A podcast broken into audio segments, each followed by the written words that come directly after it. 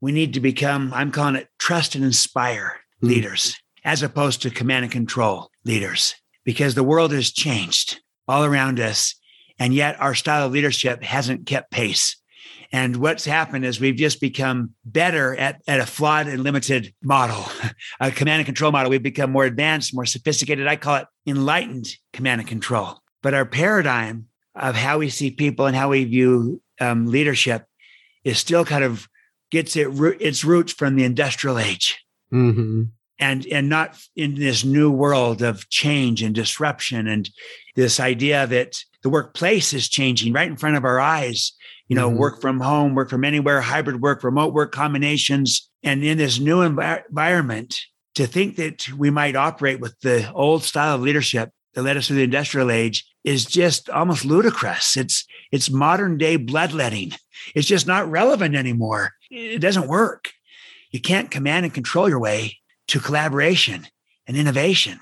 So we need a new way to lead in a new world. And I'm calling it trust and inspire in juxtaposition to command and control. And the premise behind it is three things you model, you trust, and you inspire. Modeling is who we are, trusting is how we lead, inspiring is connecting to why, to why it matters. And you connect with people through caring and belonging, and you connect to purpose, to meaning and contribution. I know that means a lot to you and to this podcast. And the whole premise behind that is that everyone can inspire. Inspiring others is a learnable skill. It's not just for the charismatic.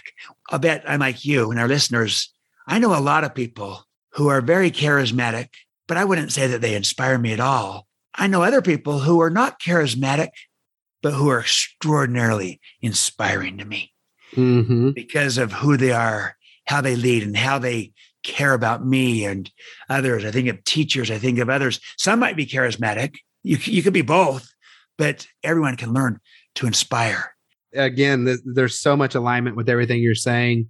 Inspire is one of our three core values. And in order to inspire other people, you have to be willing to be inspired. Being coachable, being humble, being willing to learn is the key ingredient to then helping others to be inspired. And would you agree with that? I completely agree with it. It's it's inside out. You mm-hmm. can't inspire others if you yourself aren't inspired. And if you're not modeling this, if you don't go first, and you can't, you know, inspire others if you're not inspired, just like you can't return from a place you haven't been. Mm. You know, you got to go first. And, and so finding your own voice and your own sense of what's your why, what inspires you as a person, when you find that for yourself, then you can help others find it for themselves and you can be a catalyst you can you can ignite the fire within them and I love the Latin. I'm sure you're familiar with the Latin phrase inspirare, which means to breathe into. Mm. So inspiring is to breathe into, to breathe life into something and someone. And I, and I distinguish that people don't want to be merely motivated, they want to be inspired. You can motivate through, you know, through rewards, through carrot and stick, but that's extrinsic, it's external. That's still part of command and control and nothing wrong per se with carrot and stick motivation. It's just that there's a higher level because do rewards motivate? Sure, they motivate people to get more rewards. And it's, and it's an ongoing extrinsic external process of needing to provide more rewards. But what if you could ignite a fire that already exists within and ignite it and, and bring it to life and breathe life into something that can live on for years?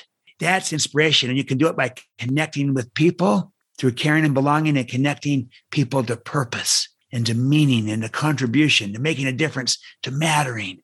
All the things that you are about, this podcast is about, um, that inspires. And, and that is a higher standard than merely motivating. And it's what we need in our world today. Amen. And inspired employees out produce, outperform fully engaged employees. we want the engagement, but what if they go even beyond engagement into true inspiration? They can perform at an even another level. It's contagious. Inspired people are contagious. Beautiful. There you go. They're contagious, and it creates a culture that's contagious. It's a magnet to attract and retain, engage, and inspire the best people. and it feeds off itself. And, you know, it's like a, a match, lighting another match, lighting another match. The fire is being lit within, and everyone feels inspired by it. They want to be a part of it. It's energizing, it's fun. And that will help us during a time of a great resignation, you know, and where there's a war for talent to be able to build a great culture that people want to be part of. That's contagious, it's energizing, it's passionate, it's inspiring. Mm-hmm. Then we will we'll get the best people and we'll bring out the best in people. Both